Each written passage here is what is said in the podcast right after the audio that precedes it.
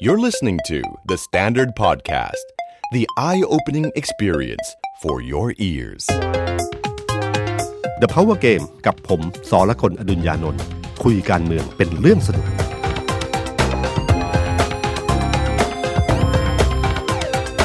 สวัสดีครับ ผมสอละกลอดุญญานนท์ครับ สวัสดีครับ ผมออฟพลวัตสงสกุลคอนเทนต์ครีเอเตอร์การเมืองเดอะสแตนดาร์ดครับ สวัสดีพี่ตุ้ม สวัสดีคุณผู้ฟังครับ พี่ตุ้มครับ จะปีใหม่แล้วแต่ว่าสัปดาห์สุดท้ายของปีเนี่ยโหการเมืองมีแต่เรื่อง ใช่ครับ การเมืองนี่มันไม่มันไม่ขึ้นอยู่กับเวลาเลยนะ มัน ครั ค บ ล้ายๆดอกเบี้ยครับ เหรอฮะ มันขึ้นตลอดเวลานะครับ มันก็มีการเคลื่อนไหวของตลอดเวลานะครับ ว่าสภาพการเมืองแต่ละช่วงเวลา ไม่ว่าจะเป็นช่วงปิดช่วงอะไรต่างๆเนี่ยมันก็จะมีความเคลื่อนไหวของมัน แต่เพียงแต่ว่าบางที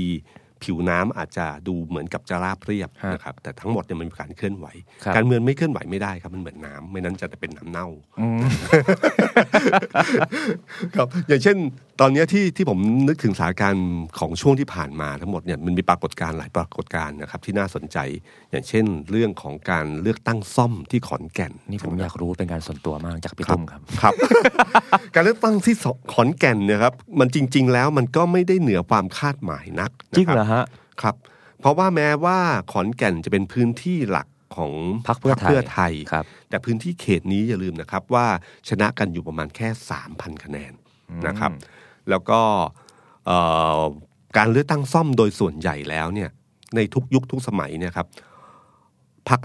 พักรัฐบาลจะได้เปรียบ อืม นะครับ เพราะว่ามันจะมีเรื่องของโดยเฉพาะในช่วงปีหนึ่งปีสองนะครับในช่วงที่ฮันนีมูน ฮันนีมูนอยู่ ครับซึ่งเอ่อคนส่วนใหญ่แล้วเนี่ยรัฐบาลเนี่ยจะได้เปรียบตรงที่เรื่องของโครงการต่างๆ เรื่องผลงาน เพราะเลือกรัฐบาลเนี่ยมีสิทธิ์ต่างเอ่อมีสิทธิ์ที่นโยบายหรือผลงานต่างๆเนี่ยจะลงในพื้นที่ได้ ครับ นะมันก็เป็นจุดขายที่สำคัญ อืม ถ้ามีสสรัฐบาลอยู่ในพื้นที่ ครับ เอ่อในแง่ของความเจริญนึกถึงต่างจังหวัดนะฮะคนกรุงเทพอาจจะไม่ค่อยเข้าใจตรงนี้เท่าไหร่ แต่ต่างจังหวัดเนี่ยเรื่องนี้สำคัญมาก ใช่ นะครับฉะนั้นการเลือกตั้งครั้งนี้เนี่ยคะแนนที่ชนะกันนิดหน่อยครับประมาณ 2,000 กว่าคะแนน ใช่ครับ นะฮะก็ไม่ได้ถือว่าเอ่อมากนักนะครับแล้วก็สูสีอยู่พอสมควร ครับ แต่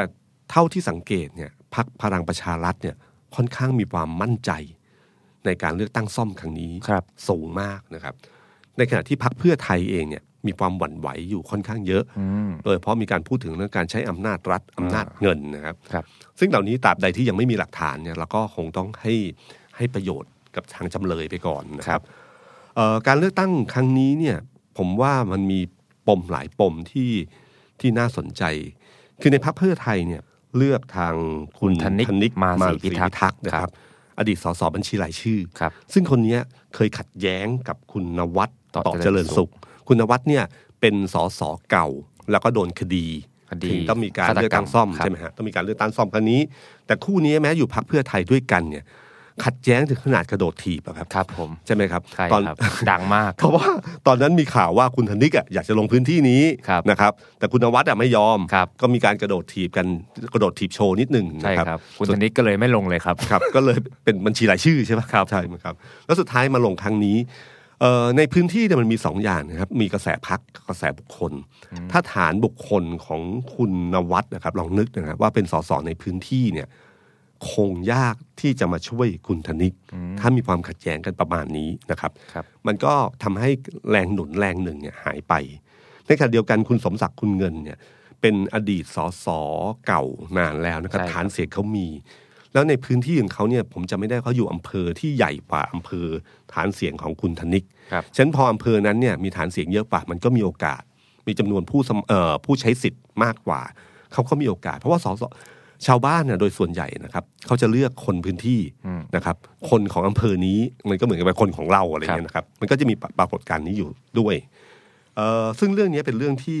ที่น่าสนใจมาก เพราะว่าการเลือกตัวผู้สมัครครั้งเนี้ยทำให้เกิดการตัวแปรทำให้พรรคพรรคเพื่อไทยไม่ได้เปรียบในการการสมัครครั้งนี้นะครับ เอ่ออีกเรื่องหนึ่งที่น่าสนใจก็คือว่า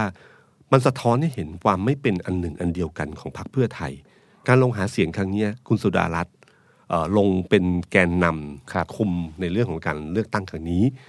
เราไม่ค่อยเห็นภาพของคุณสมพงษ์อมรวิวัฒน์ซึ่งเป็นหัวหน้าพรรคเพื่อไทยนะครับ ลงหาเสียงพร้อม ๆ กันเท่าไหร่อ่ามีเวทีสุดท้ายเท่านั้นที่มาประกบร่วมกัน ครับ นะครับ แต่มันเหมือนกับต่างคนต่างเดินอยู่พอสมควร บังเอิญมันมีกระแสข่าวภายในพักเพื่อไทยอยู่แล้ว ถึงความขัดแย้งเรื่องเหล่านี้ ยิ่งมาตอกย้ำอีกครั้งหนึ่งก็คือการตั้งคุณเฉลิมอยู่บำรุงเนี่ย ดูแลเรื่องการอภิปรายไม่ไว้วางใจ อ้าวเหรอฮะผม ครับ คิดว่าเขาเลือกคนตามงานซะเอง อ๋อ คือที่ผ่านมาเนี่ยตามติดเนี่ยก็คือคุณสุดารัตน์น่าจะเป็นคนดูแลยุทธศาสตร์เรื่องนี้ เพราะนี่เป็นอาวุธสำคัญของพรรคฝ่ายค้านนะ อืม นั่นน่าจะเป็นเรื่องของคุณสุดารัตน์แต่การที่ให้คุณเฉลิม ซึ่งหลายคนก็รู้อยู่ว่าคุณเฉลิมกับคุณสุดารัตน์เองอ่ะจริง ๆ ก็ไม่ได้ลงรอยกันเท่าไหร่นัก ครับ นะครับ เป็นขุนพลกรุงเทพเหมือนกันนะครับ มันมีก็มีมันมีรอยปริที่ให้เห็นพวกนี้อยู่ยาวนานแล้ว แม้แต่การเลือกตั้งครั้งล่าสุดเนี่ย การขึ้นเวทีร่วมกันระหว่างคุณเฉลิมกับคุณสุดารัตน์คุณจะสังเกตเห็นปฏิกิริยาบางสิ่งบางอย่างอยู่นะครับ ฉะนั้นการตั้งคุณเฉลิมขึ้นมา แล้วก็มีภาพคลิปที่คุณเฉลิมไปพบกับคุณทักษิณ ครับ และคุณยิ่งลักษณ์ ครับ นะครับที่ฮ่องกงออกมาด้วยเนี่ยมันเหมือนกับการตอกย้ำให้รู้ว่าอ่ะได้รับอาญาสิทธิ์อยู่พอสมควรกับเรื่องอภิปรายไม่วางใจนะครับ ไอ้ตรงเนี้ยแหละครับที่มันไม่ค่อยดีนัก แล้วผมคิดว่าเพื่อไทยหลังจากการเลือกตั้งซ่อมเนี่ยน่าจะมีอะไรบางอย่างปะทุขึ้นมานะครับเอ่อซึ่งผมเห็นสัญญาณบางอย่างจากใน Facebook ของคุณสุดารัตน์อยู่เหมือนกันนะครับเดี๋ยวก็ต้องลองไปดูกันนะครับ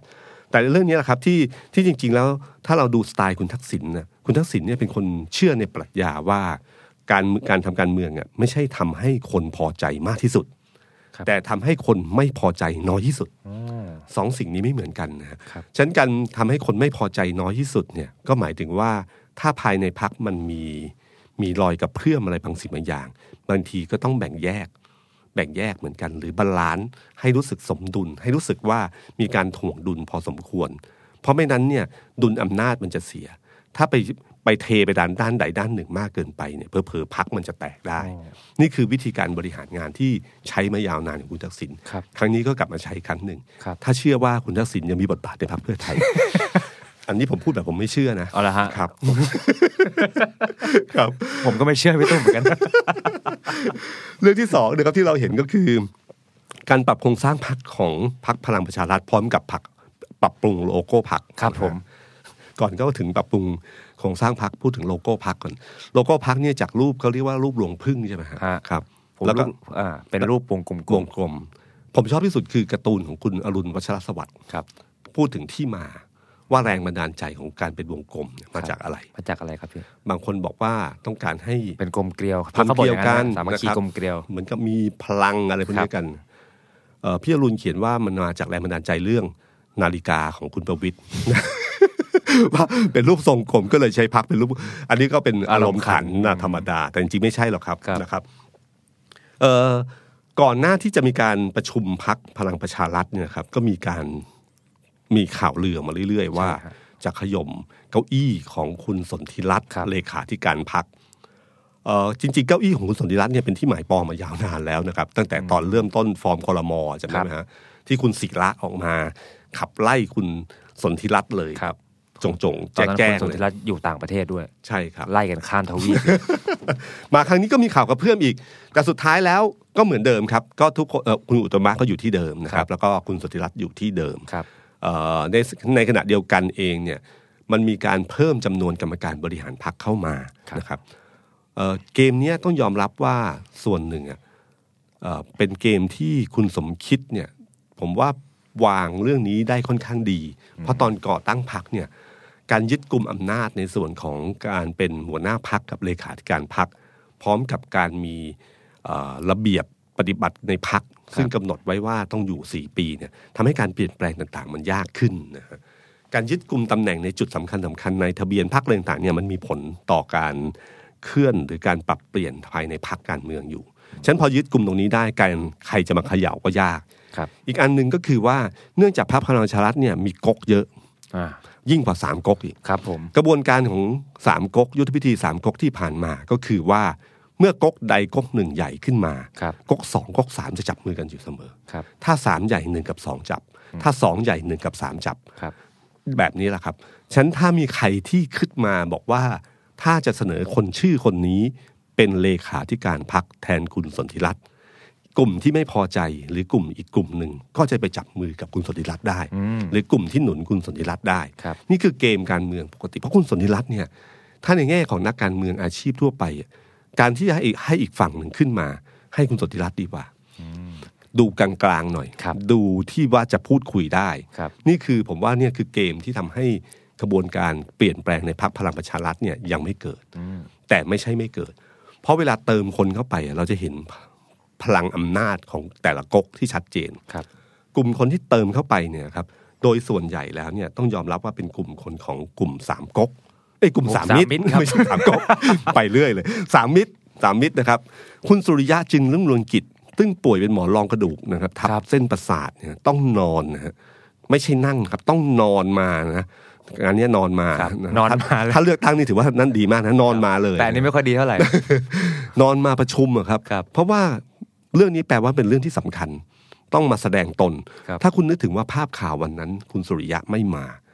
ไม่แน่นะคนอาจจะตีความอะไรก็ไม่รู้ ครับ คุณสุริยะเลยต้องมา ครับ แต่ขณะที่คุณสุริยะมาเนี่ยแกนนำกปปสสองคนไม่มา อืม แล้วเห็นจำนวนกรรมการบริหารพรรคที่เข้าที่เข้ามาใหม่เนี่ยครับ เราเห็นรายชื่อแล้วเราจะรู้เลย เพราะว่าจริงๆเนี่ยทางของกลุ่ม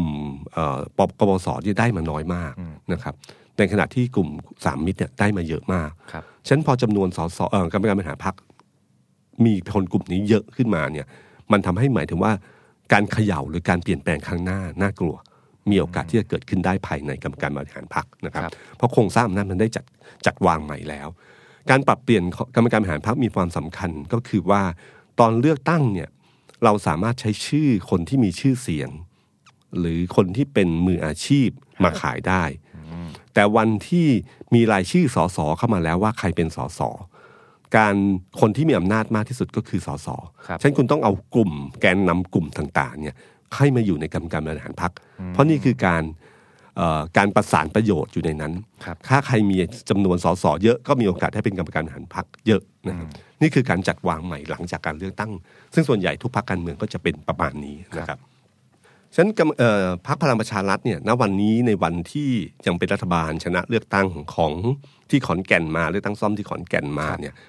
ผมเชื่อวันนี้ยังหวานชื่นนะฮะหวานชื่นนะครับ แล้วก็คงจะยังไม่มีอะไร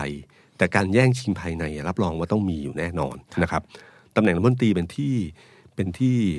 เอ่อเป็นที่ตำแหน่งรัฐมนตรีเป็นตำแหน่งที่ทุกคนก็อยากได้อะครับ อ่า นะครับฉะนั้นใครที่อยู่ตำแหน่งไหนเขาก็รออยู่อันหนึ่งคือการปรับคอรมอเกิดขึ้นเมื่อไหร่ ถ้ามีสัญญาณปรับคอรมอเกิดขึ้นเมื่อไหร่ คอยดูพักพลังประชารัฐกับเพื่อมใหญ่แน่นอนนะครับ เรื่องที่สามที่น่าสนใจก็คือเรื่องของพักอนาคตใหม่นะครับ อ๋อ พักนี้ไม่พูดถึงไม่ได้เลย ครับ นะ เพ ครับ ราะมีเรื่องให้พูดถึงตลอด คืออยู่เฉยๆก็ต้องมีอะนะครับ ครับ ครับ อย่างล่าสุดนี่ที่สำคัญที่สุดคือคดี ยุบพัก ครับ แต่ว่าเป็นคดีที่แซงโค้งขึ้นมาครับเพื่อว่าคนจะโฟกัสกับคดีกู้เงินพัก อืม จะมีคดีหนึ่งที่เขาพูดกันเล่นๆว่าคดีอิลูเมเนติกคือ นี่ ยื่น ผมยังเรียกชื่อมันไม่ค่อยถูกเลยเนี่ย แต่ผมชอบว่าที่มาของมันเนี่ยใช่ไหม ครับ ครับ มีคนไปยื่น เพราะว่าตีความว่าโลโก้ของพรรคเนี่ย เข้าข่ายที่จะล้มล้างการปกครอง ครับ เป็นเนื้อหาอ่าโลโก้คล้ายๆ กับองค์กร เออ อิลูเมเนติ ครับ จริงๆมันเป็นเรื่องแต่งนะฮะ ใช่ครั อบ ยู่ในนิยาย มันเป็นเรื่องมันเป็นเรื่องราวเล็ก ๆ ที่อยู่เคยมีกับมีมูลขึ้นมาแล้วแดนบราวน์มาใช้ ครับ ใช่ไหมครับ แล้วก็ปรากฏมีเพจเพจหนึ่งเนี่ยเอ่อถ้าภาษาเขาเรียกว่าเพจดักวายใช่ไหมใช่ไหมครับ คือเป็นเพจที่หลอกให้คนที่ไม่เห็นด้วยกับอันเนี้ยเข้ามาแล้วเชื่ออันนี้แล้วเอาไปแชร์ต่อ ครับ แต่เป็นเรื่องที่แต่งขึ้นมา ครับ โห เป็นเรื่องแต่งที่สนุกมากนะครับ ผมจำได้แล้วเขาก็ก๊อปปี้ไปเลยนะครับ ก๊อปปี้อยู่ในสำนวนเลย เอาส่งสำนวนนั้นไปเลย ใช่ครับ แล้วก็ฟ้องมัน ครับ ก็เลยกลายเป็นเรื่องที่ที่โดนล้อเลียนอยู่พอสมควรว่าเหมือนเอาเรื่องแต่งแล้วจินตนาการเอ่อรายละเอียดอื่นๆ คงมีอยู่ด้วยนะครับ แต่นี่เป็นหนึ่งในในในเอกสาร คำฟ้อง หรือคำฟ้องนะครับในหลักฐานในคำฟ้องนั้น ครับ ซึ่งหลักฐานตรงเนี้ยทำให้ความน่าเชื่อถือของโดยรวมเนี่ยมันมันดรอปลงนะครับมันมันลดต่ำลง จริงๆพรรคอนาคตใหม่เขาขอศาลไต่สวน ครับ ชี้แจงแต่ว่าศาลท่านเห็นว่าหลักฐานมันครบแล้ว อืม ท่านนัดฟังคำวินิจฉัยเลย 21 มกราคมปีหน้า ซึ่งตีความได้สองอย่าง ครับ อย่างที่หนึ่งคือตีความทางร้ายก็คือเหมือนกับพักไทยรักษาชาตินะครับ คือรู้ไม่ต้องไต่สวน ชัดเจนฟันเลยการที่สองก็คือชัดเจนว่าไม่มีหลักฐาน ก็คือไม่เสียเวลาไต่สวน ครั ก็ บ จะได้ยกฟ้องไปเลย ครับ ซึ่งมันออกได้สองแนว ซึ่งไม่รู้นะครับ ครับ ซึ่งแต่พนักถ้าใครอยู่พักอนาคตใหม่ก็คงจะหวั่นไหวอยู่พอสมควร ฮะ เพราะที่ผ่านมาสัญญาณไม่ค่อยดีนะ นะครับ สัญญาณตอบรับไม่ค่อยดีนะครับ ส่วนคดีอีกคดีหนึ่งเรื่องเงินกู้ ครับ เงินกู้นี่ก็ผมคิดว่าเออมันคงใช้เวลาอยู่เนาะ ค เพ บ ราะว่า ศลบอกให้ส่งหลักฐานเพิ่มเติม สิบห้าวัน สิบห้าวัน แล้วโดยหลักการแล้วมันน่าจะมีการไต่สวน ครับ แต่ถ้าไม่มีไต่สวนเมื่อไหร่คดีนี้น่ากลัวกว่าครับนะครับนะอนาคตใหม่ก็จะจะวิ่งอยู่ตรงนี้แหละครับ วิ่งอยู่ชั้นศาลตลอดเวลานะครับ อยู่ในกระบวนการยุติธรรมตลอดเวลานะครับครับ อันนี้คือเรื่องที่น่าจับตามอง แต่อีกอันหนึ่งคือเรื่องของงูเห่าที่ไล่สสงูเห่าออกจากพัก อ๋อ ใช่ไหมครับ พักอนาคตใหม่เขามีมติครับสี่คน ใช่ฮะออกจากพักไปซึ่งตอนเริ่มต้นเนี่ย ก็เฮกันอยู่ ก็รู้สึกว่าโหหลักการดี ครับ หลักการชัดเจน ซึ่งจริงๆตอนแรกผมก็เห็นด้วยนะ ครับ ว่าเออมันชัดเจนเลย การเมืองมันต้องชัดเจน ครับ แต่พอในเกมการเมืองแล้วเนี่ย มันไม่ได้ เพราะเกมการเมืองเนี่ยทำให้ฝ่ายรัฐบาลเนี่ยมีสสเพิ่มขึ้นอีกสี่คนทันที อืม ในเชิงหลักการดูดี ในเชิงหลักการเป็นเรื่องที่ถูกต้อง ครับ ในเชิงหลักการแล้วภาพลักษณ์เรื่องนี้เป็นเรื่องที่ทำให้สี่สสเนี่ยมีมีชนักเรื่องงูเห่าติดออกไปด้วย ครับ นะครับ แต่พอถึงเวลาเขาย้ายสังกัดไปอยู่พักร่วมรัฐบาล ครับ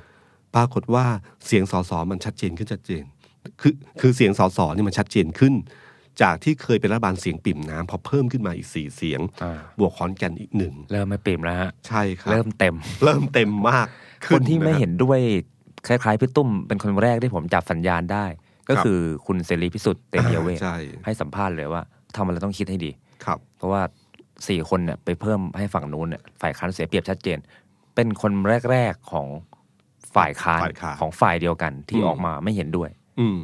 เพราะว่าทำให้เสียงของรัฐบาลเนี่ยนะครับ กลายมาเป็นสองร้อยห้าสิบแปดนะฮะสองร้อยห้าสิบแปดเสียง พอถ้าได้เลือกตั้งขอนแก่นอีกหนึ่งก็จะเป็นสองห้าเก้าใช่ไหม ครั ฮะ บ แล้วก็มันมีเสียงที่ซ่อนอยู่ของเศรษฐกิจใหม่ที่เคยชูให้อีกสี่ถ้ารวมอันนี้ไปด้วยก็จะเป็นสองร้อยหกสิบสาม ครับ แต่ตอนเนี้ยตัวเลขที่เป็นทางการเนี่ยก็คือ 259 นะครับ 259 นี่ทำให้ความปิ่มน้ำมันมัน เริ่มห่างขึ้น เริ่มห่างขึ้นนะครับไอ้เรื่องนี้ไม่ใช่เรื่องดีนัก เพราะว่าความชัดเจนกับความคลุมเครือบางทีความคลุมเครืออาจจะดีกว่า คือเป็นงูเห่าที่ซ่อนตัวอยู่ในพักเนี่ย อย่างน้อยสุดเวลาเราพูดปั๊บเราก็จะคือเวลาบัฟกันนะครับฝ่ายค้านก็บัฟได้ว่า เสียงเราเท่านี้ เสียงรัฐบาลเท่านี้ ปิ่มน้ำอะไรอย่างเงี้ย มันจะมีการบัฟกันได้ แต่พอความชัดเจนขึ้นไปขับออกสี่เนี่ยสี่มันโดดไปอีกฝ่ายหนึ่งเลย ตัวเลขมันเปลี่ยนทันทีนะฮะแล้วก็ที่สำคัญเวลาเอ่อประชาธิปไตยแบบนับนับมือตอนตอน ตอนลงมติ ตอนลงมติเนี่ยเขาดูมือเขาลืมเขาไม่ลงรายละเอียดว่าใครเป็นงูเห่า เขาไม่มีวงเล็บไว้ข้างหลัง ไม่มี เวลานับนับเลยนะครับ คืออนาคตใหม่เนี่ยผมว่าเป็นพักที่ที่เป็นพักแนวใหม่ ซึ่งความจริงเราก็น่าเคารพนะครับ ในจุดของที่ว่าการใช้หลักการที่ชัดเจน ครับ ว่าถ้าเมื่อไม่ไม่เห็นด้วยกับมติพักหรือขัดมติพักก็ชัดเจนไปเลยว่าขับออกนะฮะแต่เพียงแต่ว่าพอในเชิงเกมการเมืองแบบเก่าๆที่ทำอยู่เนี่ย เกมการเมืองแบบเก่าๆเนี่ยมันทำให้ทำให้เสียงรัฐบาลเนี่ยมันดีขึ้นนะครับทันทีบางทีความคลุมเครือ ถ้าคิดแบบนักการเมืองรุ่นเก่าหน่อยเขาก็จะเก็บไว้ให้คลุมเครือคลุมเครือ ครับ เพราะงูเห่าเมื่อไปทางนู้นได้ ก็มีสิทธิ์เราจะมีสิทธิ์ดึงกลับมาได้ ถ้าใช้รูปแบบการเมืองแบบเก่าๆถ้างูเห่าชอบกินกล้วย ถ้าให้กล้วยฝั่งนี้ให้กล้วย มัน งูเห่าก็จะกลับมา อื ใช่ไหมครับ แล้วก็สามารถจะดึงงูเห่าของฝ่ายรัฐบาลได้เหมือนกันนะครับ ถ้า ครับ ถึงเวลาจุดสำคัญสำคัญที่เกิดขึ้นนะครับ เรื่องที่สี่ที่ที่ผมว่าเป็นสัญญาณที่น่าสนใจคือเรื่องวิ่งไล่ลุง เรื่องนี้มันยังไม่เกิดขึ้นในเดือนนี้นะครับ ครับ แต่มันเดือนหน้าจะเกิดแล้ววันที่ 12 มกราคม ครับ มันเป็นอีเวนต์ของเด็กนักศึกษาจัดขึ้นมา ใช่ฮะ มีคนพยายามจะบอกว่าพักอนาคตใหม่อยู่เบื้องหลัง แต่ถ้าใครเคยทำกิจกรรมทั้งสามมาก็จะรู้ว่าถ้าทำกิจกรรมทั้งสามที่ที่สนใจเรื่องการเมืองด้วยนะ ฮะ เรื่องแบบนี้เป็นเรื่องปกติธรรมดามาก ครับ ไม่ใช่เรื่อง ไม่ใช่เรื่องแปลกอะไรเลยนะครับ แล้วก็พอจัดขึ้นมาเนี่ยก็ปรากฏว่ามีลงสมัครเนี่ยประมาณลงรายชื่อไปประมาณแปดพันกว่าคน ครั แล้ว บ กำลัง จะ จะ ก็ รับ ปิดรับ ส ส อง มัครอะฮะ ปิดรับสมัครไปรอบหนึ่งแล้ว ครับ กำลังจะเริ่มเปิดรับสมัครรอบสอง ครับ นะครับจำนวนแปดพันเป็นจำนวนที่น่าสนใจ ครับผม และอย่าแปลกใจนะครับว่าเรื่องนี้มันเหมือนกับเป็นเรื่องเล็กๆ แต่ถ้าเราดูฝ่ายของรัฐบาล หรือฝ่ายตรงข้าม หรือฝ่ายสนับสนุนพลเอกประยุทธ์ มองเรื่องนี้หรือแสดงท่าทีกับเรื่องนี้เนี่ยจะรู้เลยว่าเรื่องเนี้ยเป็นเรื่องใหญ่สำหรับเขา ครับ เพราะมันเกมมวลชนเกมหนึ่ง ที่แสดงออกด้วยการวิ่งเท่านั้นเอง เขาตีความเรื่องนี้เป็นเรื่องการเมือง ซึ่งจริง ๆ มันก็ ใช่ เขาไม่ได้ผิดอะไร ครับ นะครับ เพราะว่าท่าทีที่ออกมาชัดเจนไม่ว่าการออกมาพูดของพักพลังประชาพังเออพลังประชารัฐ การแสดงท่าทีของตำรวจ ครับ การออกมาปฏิกิริยาถึงของการวิ่งเชียร์ลุงที่สวนลุม มี ครับ การแจกเสื้อมีพยายามทำให้เกิดการเทียบเคียงของมวลชนที่เกิดขึ้น แสดงว่าเขามองเรื่องนี้เป็นไม่ใช่เรื่องเล็กอะ ฮะ นะครับแล้วก็ผมเชื่อว่าวันที่ 12เนี่ยจะเป็นอีกก้าวหนึ่งที่จะเป็นสัญญาณต่อเนื่องจากสกายวอล์ก ครับ ถ้ามาเยอะจริงถึง 8,000 หรือเกิน 5,000 มันคือการยกระดับยกระดับ ยกระดับ อีกครั้งหนึ่ง ครับ แฟดม็อบอีกรูปแบบหนึ่งที่ต้องลงแรงหน่อยและตื่นเช้าหน่อย ครับ คราวก่อนเป็นแฟดแฟดม็อบตอนเย็น ตอนเย็นชิว วันหยุด ๆสยาม ชิ วันหยุด ๆนะฮะตอนนี้ลงแรงหน่อยต้องตื่นเช้า ครับ แล้วต้องมาร่วมแล้วต้องออกแรงนิดนึงประมาณ อืม 6กิโลนะฮะถ้ามันเกิดขึ้นอีกครั้งหนึ่ง โอ้โหนึกไม่ออกเลยฮะจะ มั อน อก จะ แร มี ง กา ข ร นาดไหน มันก็ทำให้ไหวทำให้ความความน่ากลัวของว่าก้าวที่สามมันจะเป็นยังไง ครับ เพราะว่าก้าวที่หนึ่งก้าวที่สองเป็นอย่างนี้นะครับ นั่นคือเรื่องที่น่าจับตามองในในปีหน้า ส่วนเรื่องสุดท้ายนะครับที่ในช่วงที่ผ่านมาคือเรื่องของการตั้งฉายา รัฐบาล รัฐบาลของสื่อมวลชนทำเนียบรัฐบาล นี่คือครั้งแรกในรอบ 6 ปี หลังจากที่คุณประยุทธ์เป็นนายก ใช่ครับ ซึ่งจริง ๆ สื่อมวลชนเขาก็มี มีธรรมเนียมปฏิบัติว่ารัฐบาลรัฐประหารเนี่ยเขาจะไม่ตั้ง อืม เหตุผลอะไรไม่รู้บางคนก็แซวว่ากลัว ผมว่าใช่ครับ ผมไม่แน่ใจว่าผมผมผมผมนึกถึงอดีตในอดีตว่าสมัยหลังรัฐประหารมันมีการตั้งฉายาหรือเปล่านะหรืออยู่ดีๆ ครั้งนี้ใช่เหตุผลนี้ผมไม่แน่ใจนะครับ อันนี้ question mark ไว้เฉยๆนะค ครั รับ บ เดี๋ยวหาข้อมูลมาอีกครั้งหนึ่ง แต่พอช่วงห้าปีไม่ได้ตั้งเนี่ย ฮะ ผมว่าคุณประยุทธ์ก็คงไม่เคยชิน เหมือนไม่เคยชินกับกับการที่เป็นนายกจากระบอบประชาธิปไตย จากการเลือกตั้งมีระบบรัฐสภา มีระบบการตรวจสอบ ครั้งนี้ก็คงนึกไม่ถึงนะครับว่าสื่อมวลชนจะตั้งฉายาเขาว่าอินเหนาเมาหมัด จริง ๆ มีเบื้องหลังนิดนึงคือ ครับ จริง ๆ พี่ๆเขาประชุมกันในทำเนียบรัฐบาลเขาก็ ครับ ปิดเป็นความลับนะครับพี่ตุ้ม อืม นักข่าวรู้กันไม่ไม่เยอะมากเฉพาะสายทำเนียบแล้วก็ย้ำกันว่า ห้าม ห้ามบอกใครว่า ห้ามบอกห้ามลงข่าวก่อนเด็ดขาด อืม ว่าจะว่าปีเนี้ยจะมีการตั้งฉายารัฐบา อ๋ ล อ มี ครับ เป็นเรื่องที่ปิดกันมา แล้วก็ อืม ปิดค่อนข้างดี เพราะว่าทุกคนก็ให้ความร่วมมือดี ใช่ จนวันที่มีฉายาออกมาก็เปรี้ยงเลย คือตามปกติเนี่ยเอ่อสื่อมวลชนรัฐสภาเอ่อเอ่อรัฐเอ่อที่ ทำ ทำ เนี เนี ย ย บบ รัฐบาลเนี่ย ครับ ครับเขาจะตั้งฉายาทุกปี ครับ แล้วก็มีการสัญญากันว่า ฉายาที่ออกมาวันไหนจะออกพร้อมกัน ครับ ห้ามใครยิงข่าวเดียวก่อน ครับ เด็ดขาดต้องออกพร้อมกัน แต่ก่อนมีสัญญาณแค่นี้ เพราะทุกคนรู้ว่า มันต้องมีทุกปี มันต้องมี อยู่แล้ว ทุกปี แต่ครั้งนี้ แม้แต่ว่าจะมีก็ยังห้าม บอก เงียบมาก ครับ แต่ครั้งนี้นี่คือห้ามบอกเลยว่าจะมี ครับ นะครับแล้วอยู่ดีก็พุทธออกมา ครับ พอโผล่มาพรวดขึ้นมาเนี่ยปั๊บโอ้โหคนก็ตื่นตาตื่นใจ ครับ เพราะว่าเป็นการให้ฉายาพลเอกประยุทธ์อย่างเป็นทางการ ฮะ นะฮะเอ่อพลเอกประยุทธ์ได้ฉายาว่าอีเหนาเมาหมัดนะฮะเขาคำถ้าอ่านทั้งหมดของว่าเหตุผลทำไมเนี่ยให้เหตุผลยาวมาก ครับ เขาบอกว่ายกคำสุภาษิตไทยว่าแต่เขาอีเหนาเป็นเอง เปรียบแนวทางปฏิบัติและนโยบายของนายกรัฐมนตรีที่เห็นได้ชัดหลายเรื่อง มักจะตำหนิหรือไม่เห็นด้วยกับสิ่งที่เกิดขึ้นในอดีต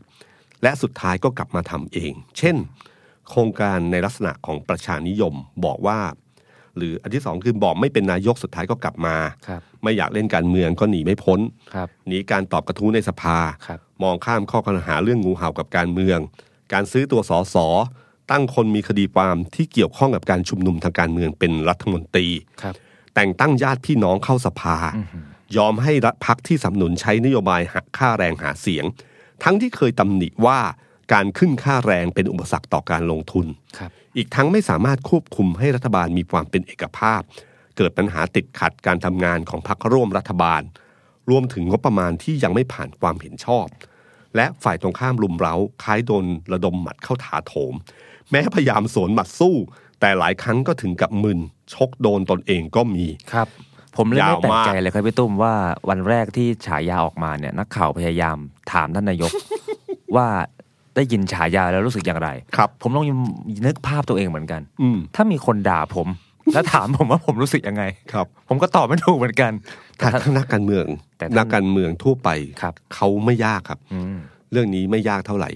เอ่อที่ที่ผ่านมานายกที่มีปฏิญาก็คือมีคุณทักษิณชินวัตรคนหนึ่ง คุณทักษิณเป็นคนโมโหง่ายให้คุณประยุทธ์เนี่ยแหละครับฉันก็จะหงุดหงิดกับการโดนวิพากษ์วิจารณ์แบบนี้เหมือนกัน แต่นักการเมืองคนอื่นดูดูสิครับ ครับ แต่ละคนที่มาเนี่ยยิ้มรับพูดเป็นอารมณ์ขันไม่ตอบบ้าง แต่ไม่แสดงปฏิญาเท่าไหร่ ฮะ แต่วันนั้น แต่คุณประยุทธ์เนี่ย ชัดเจน ตาแทบจะถลน ออกมา โม ผม โห ผม มาก ชอบภาพตอนที่เขาประชุมกับคุณจักรทิพย์แล้วก็เดินลงมา ครับ นะแล้วก็เดินมาแล้วก็เดินผ่านโพเดียม ซึ่งก็ต้องยืนแถลงข่าว ฮะ เดินทำท่าขยับนิดนึงแล้วก็เดินผ่าน แล้วก็หันมองแล้วก็โบกมือ แบบโบกมือ ไม่ได้บายบายนะฮะ ไม่ใช่บ๊ายบาย โกมือแปลว่าไม่ ไม่ พูดด้วย ไม่พูดด้วยแล้วก็หน้าชัดเจนมาก ครับ ผมวันนั้นเนี่ยโคเอ่อรองโฆษกใช่ไหมฮะ ครับ รองโฆษกเอ่อรัฐบาล โฆษกรัฐบาลเลยฮะ เออโฆษกใช่ไหม โฆษกเลยฮะ ออกมาบอกว่าไม่มีปัญหานายก บอกว่า ไม่ได้โกรธ บอกว่าท่านนายกไม่ได้รู้สึกอะไร ครับ ไม่ได้โกรธเรื่อง ครั นี้ บ พอพูดไปปุ๊บ เรียบร้อยตอนเย็นปุ๊บเรียบร้อยเลยครับ คือคุณประยุทธ์เนี่ยต้องชื่นชมอยู่อันหนึ่งอะเขาเป็นคนชัดเจนตรงไปตรงมา ครับ ถ้าเขาคิดอะไรรู้สึกอะไรเนี่ย สุดท้ายแล้วเขาจะหลุดออกมา หลุดออกมาด้วยการพูด อืม นะพูดอะไรปั๊บเนี่ยอย่างเช่น 30 บาทรักษาทุกโรคเนี่ยถ้าเราฟังดูดีตั้งแต่เริ่มต้นเนี่ยในใจคุณประยุทธ์เนี่ยไม่ได้เห็นด้วยนะครับพลเอกประยุทธ์ไม่ได้เห็นด้วยกับเรื่องนี้ แต่พอถึงเวลาเนี่ยรู้ว่าเรื่องนี้ไม่เห็นด้วยไม่ได้ เพราะว่ามวลชนโดยส่วนใหญ่ หรือประชาชนโดยส่วนใหญ่สนับสนุน ก็ต้องสนับสนุน แต่เพียงสนับสนุนเนี่ยมันจะมีสร้อยหรือมีคำที่แสดงความไม่เห็นด้วยอยู่เป็นระยะระยะ ครับ เรื่องการใช้งบประมาณที่เยอะหรืออะไรก็ตามทีนะครับ เช่นเดียวกับเรื่องนี้ พอสุดท้ายแล้วขึ้นไปเป็นหลักฐานเรื่องอะไรก็ไม่รู้ สุดท้ายก็มาวกเรื่องนี้นะครับ ครับ วกมาเรื่องนี้ แล้วก็สุดท้ายแล้วก็ชัดเจนแบบจนสุดท้ายพูดปุ๊บยาวแล้วก็บอกว่าหายใจลึกๆ หายใจลึกๆ คือ เตือนตัวเอง เตือนตัวเองให้หายใจลึกเพราะผมเชื่อว่าคนมีคนคนคงมีคนเตือนอยู่เป็นประจำว่า อย่าโกรธอย่า ครับ โมโหง่าย อย่าพูดจาแบบผงผางอะไรระหว่างปาฐกถา ให้เวลาใครนั่นมาให้หายใจลึกๆ วันนั้นท่านก็เลยบอกตัวเองว่า หายใจลึกๆ หายใจลึกๆนะครับ แล้วก็ผมทำข่าวท่านนายกมาตั้งแต่เป็นรัฐประหารตั้งจนมาถึงเลือกตั้งเนยฮะ ครับ มีความแตกต่างอยู่ครับพี่ตุ้ม คือ คุณคุณประยุทธ์หลังจากวันเลือกตั้งเนี่ย ครับ ภาษามวยคือเก็บคาง ไม่ไม่โฉงชาง เออเออครับ ไม่ ดี ไม่มีอาการแบบเดิมฮะ ครับ ไม่โกรธง่าย อืม นิ่งขึ้น คุยกับนักข่าวมากขึ้นตอบคำถาม เรียบเรียบ อืม ๆก็ถามอะไรมาก็ตอบไปอย่างนั้น ครับ มัน ไม่มี จะมี การโกรธไม่มีการโยน คุณจะไม่เห็ ก น ล้วยให้ อ่า จะไม่เห็นโยนโพเดียม จะไม่เห็นทุบนู่นทุบนี่ ครับ ไม่มีแล้ว อืม นี่คือครั้งแรกหลังจากการเลือกตั้ง อืม ที่พลเอกประยุทธ์น็อตหลุด อืม แต่ก็เก่งนะครับน็อตหลุดแค่วันเดียว ครับ พอวันเอ่อพอวันต่อมา ใน เนี่ย วันประชุมครม ครับเอ่อกินข้าวกับสื่อมวลชนก็สบาย ครับ ๆนะครับ แล้วก็จนถึงวันไปใช้ภูมิอะไรต่างๆเนี่ย ก็รู้ว่าคุมอาการอยู่ ครับ เก็บคางได้อยู่อีกเหมือ ครั น บ เดิมนะครับ เมื่อเมื่อวันนั้นเปิดคางนี่ เปิ มั ด น คางไป เปียงล่วงเลย นะฮะ น็อตหลุดขึ้นมา แต่วันนั้นเนี่ยเอ่อนอกเหนือจากการตั้งชื่อว่าฉายาอีเหนามาหมัดแล้วยังตั้งฉายารัฐบาลว่ารัฐเสียงก เสี่ ง ยงกง จริงๆต้องใช้คำว่าเสียงกงนะครับ ก็สะท้อนภาพรัฐบาลคล้ายๆแหล่งอ่ะค้าขายอะไร อะไรมื มื อ อ ส ส อ อง งนะฮะประกอบขึ้นมาจากข้าราชการยุคก่อนนักการเมืองหน้าเก่า แม้ใช้ประโยชน์ได้ แต่ก็ขาดความน่าเชื่อถือ สะท้อนความไม่มีเสถิรภาพ ครับ ผมว่านักข่าวนี่เขาเก็บกดมาห้าปี พอมานี่พลเอกประยุทธ์นี่รวมหมัดเลยนะฮะ ครับ ครับก็ก็เนี่ยครับก็คือคือจริง ๆ ถ้ามองเป็นเรื่องอารมณ์ขัน หรือเป็นเรื่องการวิพากษ์วิจารณ์ของสื่อก็จะมองเป็นเรื่องธรรมดา ครับ นะครับ แต่สิ่งหนึ่งที่จะตามมา อันนี้เป็นเรื่องปกติทางทางทางข่าวสารเลย ก็คือมันจะเป็นภาพจำมันเป็นฉายาที่ติดตัว เนติบริกร อ๋อ ใช้เวลายาวนานมากนะครับ จนถึงวันนี้พอพูดถึงคุณวิษณุเวลาเสนอเรื่องราวอะไรต่างๆ ที่ช่วยเหลือรัฐบาล ครัหบรือแสดงความเห็นอะไรต่างๆ ที่เข้าข้างรัฐบาลในทางกฎหมายคำคำนี้จะมาเนติบริกร ครับ ซึ่งเป็นคำฉายาเนี้ยผมจำไม่ได้ว่ากี่ปีละแต่นานพอสมควรทีเดียวนะครับ ก็กลับมาทุกครั้ง ครับ เช่นเดียวกับคำว่าอีเหนาเมาหมัดคำว่าอีเหนานี่เริ่มมาแล้วนะครับ ไทยรัฐเพิ่งล่าสุด ครับ พาดหัวผมจำได้เลย ที่พลเอกประยุทธ์พูดกับนักข่าวว่า อย่าสนุกจนเกินไปอะ ครับ เขาพาดหัวข่าวอะอย่าสนุกจนเกินไป อีเหนาปามสื่อ คือคำว่าอีเหนาเนี่ยมันเป็นคำของผู้แทนพล แท เอกปนระยุทธ์พลเอกประยุทธ์ไปเรียบร้อยแล้ว ใช่ครับ เหมือนกับเวลาเราพาดหัวข่าวว่าพลเอกประยุทธ์ในอดีตจะใช้คำว่า ลุงตู่แทน ครับ ได้ใช่ไหมคำที่จะแทนได้ อันนี้เป็นเป็นวิชาภาษาหนังสือพิมพ์นะครับ ครับ หนังสือพิมพ์เนี่ย พาดหัวเนี่ยเขาพอตัวใหญ่มันต้องใช้ตัวอักษรน้อยนะครับเวลาพาดหัวตัวใหญ่ มันจะมีกำหนดตัวอยู่คร่าวๆว่าอยู่ประมาณกี่ตัว ถ้าใช้ตัวเยอะตัวมันจะเล็กลง ครับ ฉะนั้นใช้คำว่าประยุทธ์เนี่ยใช้หกตัวอักษร กินพื้นที่ ใช่เขาเลยใช้คำว่าลุงตู่ ครับ บิ๊กตู่จะใช้แค่ประมาณ หอตู่ สาม เฉยๆก็มี ตูก็เฉยๆพลิกไปตามตัวเอ่อเรื่องราวที่จะพาดหัว ครับ นะฮะการใช้คำที่น้อยมันทำให้อธิบายความได้เยอะขึ้น ครับ ถ้าใช้ประยุทธ์มันใช้6ตัวอักษรลุงตู่สามตู่เฉยๆหนึ่ง ครับ นะครับเพราะว่าต่อเต่าสระอูไม่เอกเนี่ยมันจะกินพื้นที่ประมาณหนึ่งเท่านั้นเอง ครับ นะครับเอ่อตอนใช้คุณทักษิณบางทีก็ใช้คำว่าแมว ครับ นะฮะแมวนี่คือชื่อเล่นเก่าของคุณทักษิณสมัยตอนเรียนเตรียมทหาร ครับ นะครับ ก็ใช้คำแบบเนี้ยหลบมาตลอดเวลาฉะนันวันนี้มันมีคำหนึ่งคำว่าอีเหนาอีเหนาเนี่ยมีตัวอักษรอยู่ห้าตัวนะฮะ ครับ ถ้าเวลาประยุทธ์ยาวไปอยากเป็นเหลือห้าถ้าใช้ลุงตู่สั้นไปคำว่าอีเหนาจะมา พอดีพอดี พอดีพอดี ฉะนันอีเหนาเนี่ยจะเป็นคำหนึ่งที่อยู่ในพาดหัวหนังสือพิมพ์อย่างแน่นอน ครับ นะครับ ต่อไปเรื่อยๆนะครับ ฉะนันอันเนี้ยเป็นเรื่องหนึ่งที่พอหรือว่าพลเอกประยุทธ์พูดอะไรหรือพูดเรื่องอะไรที่ในอดีตเคยบอกว่าไม่ดีไม่น่าทำแล้ววันนี้ทำคำนี้ก็จะกลับมาอีกครั้งหนึ่งแล้วมันจะไม่ใช่เป็นภาษิตแต่มันจะกลายเป็นฉายา ครับ คำว่าภาษิตอีเหนาว่าแต่เขาอีเหนาเป็นเองเนี่ยมันต้องอธิบายความ ครับ หรือมันจะดูคำที่ธรรมดาเฉยๆ แต่ถ้าพูดว่าพอพอเรื่องนี้พลเอกประยุทธ์ทำซ้ำอีกทีหนึ่งอีเหนาอีกแล้วอย่างเงี้ยคำแบบนี้จะมานะครับ มันซึ่งเป็นเรื่องที่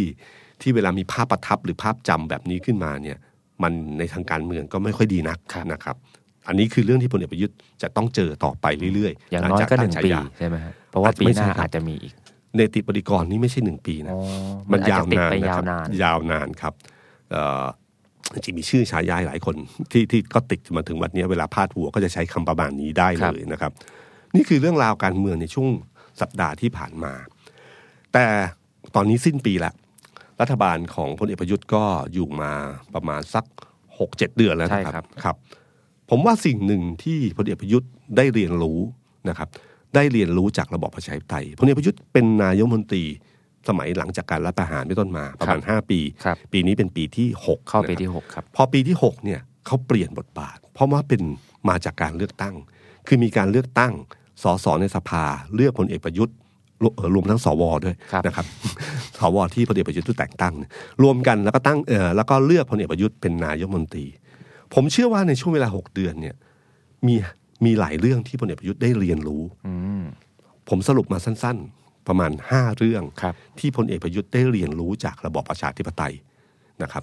การเป็นนายกที่มีรัฐสภาตรวจสอบอยู่ ครับ ท่านได้เรียนรู้อะไรบ้าง เรื่องแรกคืออะไรครับพี่ตุ้ม เรื่องแรกคือเรื่องประธานสภาใหญ่กว่านายก จริงเหรอฮะ ผมว่าถ้า อันนี้ผมก็เพิ่งรู้เหมือนกัน ผมผมเชื่อว่าพลเอกประยุทธ์ที่ผ่านมาตอนประชุมสภานิติบัญญัติไม่ใช่นะครับจำได้ไหมครับ ตอนที่มันมีการประชุมแม่น้ำห้า ห้า สา สาย ย นายกเรียกประธานสภาไปประชุมได้นะครับ เพื่อรู้ว่านโยบายรัฐบาลคืออะไรและประธานนิติบัญญัติต้องทำแบบนั้น ครับ ภาพในสภาที่มีการสะกิดหรือสะกิดให้คุณพรเพชรนะครับ ที่เป็นประธานสภา ครับ ให้เรียกเขาพูด หรือส่งสัญญาณอะไรบางอย่าง มันสามารถมันมีภาษาท่าทางอยู่ในการประชุมสภาในอดีต แต่วันนี้ไม่ใช่ ครับ ถ้าจำได้ในช่วงสองสามครั้งแรกที่พลเอกประยุทธ์ ครับ เข้าสภา ครับ ปรับตัวไม่ไม่ทันนะครับ ติด ชี้หน้า โดนประท้วง โดนประท้วงว่าอย่าชี้หน้า ครับ อยู่ดี จะไปพูดชื่อคนอื่นไม่ได้ ต้อง เออ พูดผ่านประธาน ใช่ครับ ให้ให้พูดผ่านพลานหรืออยู่ดีๆพอสอสอกำลังพูดอะไรอยู่ปั๊บลุกขึ้นชี้แจงเลย ครับ คุณชวนต้องบอกว่าคุณชวนหลีกภัยต้องบอกว่าให้ประธานสั่งก่อน นะครับ หรืออยู่ดีๆเอ่อจะลุกขึ้นพูดเลยก็ไม่ได้ ครับ หรือกำลังพูดอยู่แล้วสอสอยกมือประท้วง ก็ชี้ให้สอสอพูดเลยว่าว่างไงคุณชวนจะบอกไม่ได้ต้องให้เขาสั่ง มีอันหนึงผมจำได้ครับ อ่านอ่านหนังสือตาม อืม พรบงบประมาณ ปกติคุณเอกประยุทธ์เป็นคนอ่านข้าม อ่า ชอบพูดในสิ่งที่ตัวเองคิด ครับ ไอ้ที่อ่านที่เขียนมาไม่ค่อยพูด ครับ อ่านข้ามโดนประท้วงแกงงเหมือนกัน ประท้วงได้ด้วยเหรอ ประท้วงด้วยเหรอแล้วก็พูดอยู่ นี่นี่คือภาพสิ่งหนึ่งที่ผมว่าก็สะดุดอยู่พอสมควรนะครับแล้ว ครับ ยิ่งพอดีคุณชวนหลีกภัยก็เป็นคนที่มีอาวุโสทางการเมือง แล้วก็เป็นตัวของตัวเองค่อนข้างสูง ซึ่งที่ผมเคยพูดตลอดเวลาว่าถ้ามีสิ่งหนึ่งที่ เอ่อผิดพลาดที่สุด ย้อนเวลากลับไปได้ ถ้าย้อนเวลากลับไปได้ ก็คือการจะเปลี่ยนตัวรัฐประธานรัฐสภา ครับ น่าจะเป็นคนอื่นที่ไม่ใช่คุณชวน ครับ เพราะคุณชวนนี่เหมือนกรวดในรองเท้าอะครับ คือเล็ก ๆ แต่มันเดินแล้วลำคาญมากเล ครับ ยนะครับ บางทีก็เจ็บ เจ็บมากด้วย ครับ กรีดแต่ละครั้งกรวดนี่กรีดได้นะค ครั รับ บ นี่คือเรื่องแรกที่ผมว่าพลเอกประยุทธ์ได้เรียนรู้ว่า อ๋อ ในสภาเนี่ยประธานสภาใหญ่กว่านะครับ นะครับสองคือโมเดลของพลเอกประยุทธ์เนี่ยหลายคนบอกว่าคล้ายๆ กับโมเดลของพลเอกเปรมตินสุรานนท์นะครับ เมื่อประมาณสัก 40เกือบ40 ปีก่อนนะครับ ครับ ประมาณ 30กว่าปีก่อน ตอนนั้นเนี่ยพลเอกเปรมเนี่ยใช้เอ่อเป็นอดีตผบทบแล้วขึ้นมาเป็นนายกเอ้ย ครับ โทษทีเป็นผู้บัญชาการทหารบกด้วย และเป็นนายก และ ด้วย เป็นนายกด้วย พร้อมๆ นายกนั้น กัน เป็นได้นะครับ แล้วก็มีเสียงสวสนับสนุน แล้วก็มากองทัพสนับสนุน ครับ แล้วก็เป็นนายกที่อยู่เหนือความขัดแย้ง อืม คือลอยตัวออกมา ครับ คุณเลือกตั้งกันไปถึงเวลาชนะ เดี๋ยวมาเชิญผมเป็นนายก เป็นนายก แล้วก็ใช้กองทัพเนี่ยเป็นคอนโทรลเอ่อแก้ปัญหาทุกสิ่งทุกอย่าง มีพลเอกชวลิตยงใจยุทธเนี่ย ครับ เป็นขุนพลคนสำคัญ ครับ ตอนแรกที่พลเอกประยุทธ์ขึ้นมาหลายคนก็คิดว่าพลเอกประยุทธ์เนี่ยคงอยากได้โมเดลแบบนี้ เปรมโมเดล ครับก็คือคุณพลเอกเปรมนี่เชื่อไหมครับ อยู่เวลามา 8 ปี 5 เดือน ไม่เคยเจออภิปรายไม่ไว้วางใจเลย ครับ นะครับ ไม่เคยเจอที่มาสอสอมาเสียดเสียดสีหรืออะไรต่างๆ ที่นั่นเลยมีการคุมอยู่ได้ ซึ่งผมว่าพลเอกประยุทธ์เองก็ใฝ่ฝันว่าอยากเป็นอย่างนั้น ครับ แต่พอถึงเวลาจริงๆมันไม่ใช่อะครับ พอเขาอยู่ในระบบรัฐสภาเนี่ยปรากฏว่าพลเอกประยุทธ์โดนทั้งเสียดสีโดนทั้งอะไรต่าง แล้วก็เดือนหน้าก็น่าจะโดนอภิปรายไม่วางใจ ครับ ครั้งแรกเหมือนกัน แต่ต้องยอมรับว่าพลเอกประยุทธ์ก็ได้ปรับตัวได้เร็วนะครับ มีการปรับตัวที่ท่าทีกับสสดีขึ้นเรื่อยๆ ยอมที่จะไปงานเลี้ยงสส ครับ ซึ่งตามติพลเอกประยุทธ์เนี่ยจะวางตัวค่อนข้างสูงกว่านิดนึง ใช่ครับ นะครับ สูงกว่าไม่ไม่สูงส่งเลยแต่หมายถึงว่าให้ เข้า ให้ หา เห็นชัด ยากนิด เจ นึ น งมี หา ลำดับ มีลำดับอยู่ สุดท้ายแล้วก็ต้องเข้ามาสู่สภาพเดิมก็คือการที่เลี้ยงสสแล้วก็ต้องเข้าไปร้องเพลงและเต้นด้วย ครับ นะครับ ก็ก็นี่แหละครับคือสิ่งที่เกิดขึ้นเอ่อแล้วก็โมเดลที่เคยใช้คงไม่ได้ แล้วก็การมีการปรับตัวของพลเอกประยุทธ์หลายอย่าง ที่เรียนรู้เลยว่าวันเนี้ยมันต้องใช้ฐานสสเข้ามาอย่างไงบ้าง แม้จะมี power เรื่องอื่น ๆ บ้างที่ทำให้เอ่อไม่ว่าจะเป็นนกลไกรัฐธรรมนูญ ไม่ว่าเสียงสวไม่ว่าอะไรทำทำให้เขามีอำนาจต่อรองสูงกว่าการเลือกตั้งปกตินะครับนายกรัฐมนตรีที่มาจากการเลือกตั้งปกติ เรื่องที่สาม ผมว่าพลเอกประยุทธ์ได้เรียนรู้และประชาชนก็ได้เรียนรู้ว่า ความพยายามรักษาอำนาจอะน่ากลัวกว่าการได้มาซึ่งอำนาจ ตอนที่ได้มาซึ่งอำนาจครั้งแรกเนี่ยคือการการรัฐประหารใช่ไหมครับ บ้านเมืองวุ่นวายก็มีเหตุผลในการที่เข้ามา ครับ แล้วก็พอเหตุผลเข้านี้เข้ามาเสร็จ ในช่วงนั้นน่ะเป็นช่วงที่อำนาจเต็มร้อย มีมาตราสิบสี่แล้วก็มีการพูดถึงการเป็นรูปการเมือง การเมืองใหม่ที่น่าจะเป็นการเมืองเก่าที่มันแย่แย่แย่แย่แย่ยังไงบ้างนะครับ แต่วันนี้ภาพที่เกิดขึ้นก็คือเกลียดอะไรได้อย่างนั้น การเมืองรัฐธรรมนูญที่ร่างขึ้นมา แทนที่จะไปข้างหน้า ครับ หลายคนตั้งคำถามว่านี่หรือการปฏิรูปการเมือง ครับ นะครับ รัฐธรรมนูญที่ย้อนทำให้การเมืองย้อนยุคไป 30-40 ปี มีเรื่องงูเห่าที่เกิดขึ้น ครับ ที่ผมว่าเป็นเรื่องที่เขาพูดกันตั้งแต่เริ่มต้นในการร่างรัฐธรรมนูญว่าจะเกิดงูเห่า แล้วมันก็เกิดขึ้นจริง ครับ เกิดขึ้นจริง และงูเห่าเหล่านี้มันเป็นความน่าเกลียดของสังคมไทยอยู่ว่าสสที่อยู่ฝั่งหนึ่งไปไปลงมติให้อีกฝั่งหนึ่ง ครับ ซึ่งทุกคนก็รู้ว่า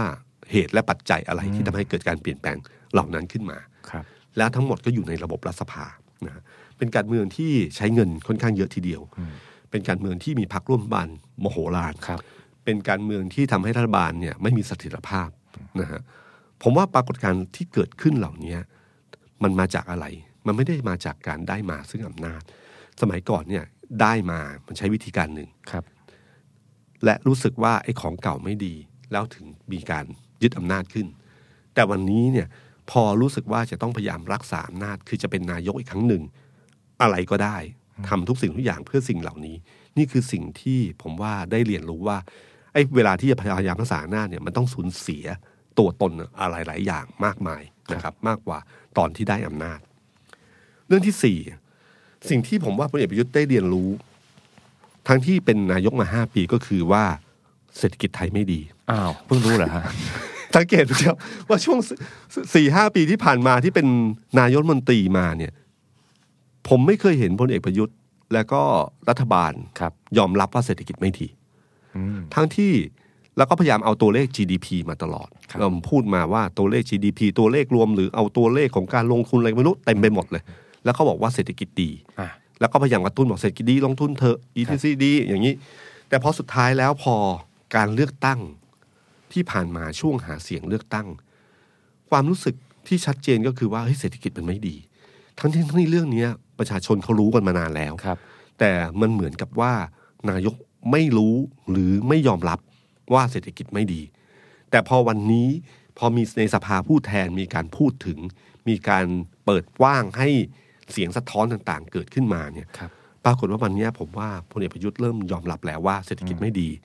ยิ่งเป็นหัวหน้าทีมเศรษฐกิจด้วย ครับ สมัยก่อนจะมีคุณสมคิดเป็นหัวหน้าทีมเศรษฐกิจ ครับ แต่วันนี้คุณสมคิดไม่ยอมรับแล้ว ครับ ให้ไปถามหัวหน้าทีมเศรษฐกิจคือพลเอกประยุทธ์นะครับ ผมว่าวันนี้เป็นที่ชัดเจนแล้วว่าเศรษฐกิจไม่ดี ตัวเลขต่างๆ มันเริ่มชัดมากขึ้น ผมไม่รู้ว่าทำไมอยู่ดีๆ มันถึงไม่ดีในช่วงเวลาไม่กี่เดือนนะครับ แต่ตอนเนี้ยด้วยระบอบประชาธิปไตยที่เกิดขึ้นด้วยระบอบรัฐสภา ระบบที่มีการตรวจสอบจากประชาเอ่อจากตัวแทนประชาชนเนี่ยทำให้พลเอกประยุทธ์ยอมรับแล้วว่าเศรษฐกิจไม่ดี นี่คือสิ่งที่พลเอกได้รู้จากระบอบประชาธิปไตยนะครับ ส่วนเรื่องสุดท้ายคือเรื่องที่ห้าที่พลเอกประยุทธ์ได้เรียนรู้จากระบอบประชาธิปไตยก็คือ อดีตอะมันน่ากลัวกว่าปัจจุบัน โอ้ อดีตน่ากลัวกว่าปัจจุบัน เหตุผลในการไม่ยอมตั้งกันมาธิการเกี่ยวกับมาตราสีสีขึ้นมา ก็เพราะว่าเรื่องนี้แหละครับ อดีต มันน่ากลัว เพราะตอนที่คุณอำนาจสมบูรณ์แบบร้อยเปอร์เซ็นอยู่ในมือทำอะไรก็ได้ บางทีคุณทำอะไรข้าม ข้ามข้ามความถูกต้องข้ามอะไรบางสิ่งบางอย่างไป โดยที่คุณไม่รู้ตัว ครับ นะครับเพราะมันไม่มีการตรวจสอบ บางทีคุณไม่รู้หรอกคุณทำสิ่งเหล่านั้น เพราะคุณไม่รู้ แต่เพราะไม่รู้ เพราะไม่มีกระบวนการตรวจสอบ มันมีอำนาจอยู่ในมือทำเอาเร็วที่สุดทำเอาใช้อำนาจที่เร็วที่สุดเบ็ดเสร็จที่สุด ครับ มันก็นำไปสู่ปัญหาต่างๆ มากมาย ถ้ามีการตั้งกรรมการมาตรา44 ขึ้นมาเมื่อไหร่ เราจะเห็นเลยนะครับว่าเรื่องราวต่างๆ เนี่ยมันเป็นยังไงบ้าง การเมืองที่มีที่มีการตรวจสอบมันเหมือนกับนั่นแหละครับมันเหมือนกับบริษัทที่เริ่มเข้าตลาดหลักทรัพย์ หรือบริษัทมหาชนที่มีผู้ตรวจสอบบัญชีอะ ครับ ผู้ตรวจสอบบัญชีทำให้รู้สึกรู้ว่าไอ้สิ่งที่เราทำด้วยความเคยชินต่างๆบางทีมันผิดพลาดนะนะครับเอ่อพรบงบประมาณจะเป็นตัวหนึ่งที่ชัดเจนนะครับที่ผ่านมางบประมาณใช้เวลาสั้นมากปุ๊บแล้วก็ผ่านไปเลย ครับ แต่คราวเนี้ยพอผ่านกันมาที่ปาการมาธิการนะครับ ก็จะให้เห็นเลยนะครับว่าแต่ละเรื่องแต่ละราวเนี่ยมีอะไรที่ไม่ถูกต้องบ้าง และผ่านยากเย็นเหลือเกิน ผ่านยากเย็นครับ แล้วก็มีการตรวจสอบทุกเม็ดนะครับไอ้สิ่งเหล่านี้มันเป็นระบบกระบวนการประชาธิปไตยที่เกิดขึ้นนะครับ จากเรื่องนี้ทำให้ผมนึกถึงวันที่ผมไปดูหนังไอ้ How to ทิ้งทิ้งอย่างไรไม่ให้เหลือเธอของเต๋อนวพลนะฮะหนังเรื่องนี้มันเป็นเรื่องเกี่ยวกับการจัดบ้านนะฮะ ครับ แล้วก็พอเราทิ้งของอะไรต่างๆ มันมีเรื่องราวความรักเรื่องในครอบครัวอะไรอยู่ในในหนังเรื่องนี้ แต่สิ่งหนึ่งที่ถ้าเราจัดบ้านเราจะเจอใช่ไหมเวลาหยิบของขึ้นมาชิ้นหนึ่ง ครับ แล้วทุกสิ่งของมันมีความทรงจำอยู่ มันหยิบเป็นอะไร มันก็จะจำได้ว่ามันเกิดอะไรขึ้นอยู่ในสิ่งเหล่านี้ ครับ ทำให้ผมรู้สึกว่าจริง ๆ แล้วเนี่ยบทเรียนจากอดีตเนี่ยทำให้เรารู้คุณค่าของปัจจุบัน ถ้าทำวันนี้ให้ดีที่สุดอะอดีตจะไม่ใช่สิ่งที่ที่น่าที่น่าจะหวาดกลัว จนเราอยากลืมนะครับฉะนั้นถ้าพลเอกประยุทธ์เนี่ยบางที ถ้าทำวันนี้ให้ดีที่สุดได้เมื่อไหร่ อดีตในวันข้างหน้าจะเป็นเรื่องที่น่าจดจำแต่ถ้าวันนี้ ทำทุกสิ่งทุกอย่างและเสียตัวตนหรือเสียเรื่องความถูกต้อง อดีตเนี่ยมันจะเป็นสิ่งที่น่าหวาดกลัว จนพลเอกประยุทธ์เองก็อยากจะลืม สวัสดีครับ สวัสดีครับ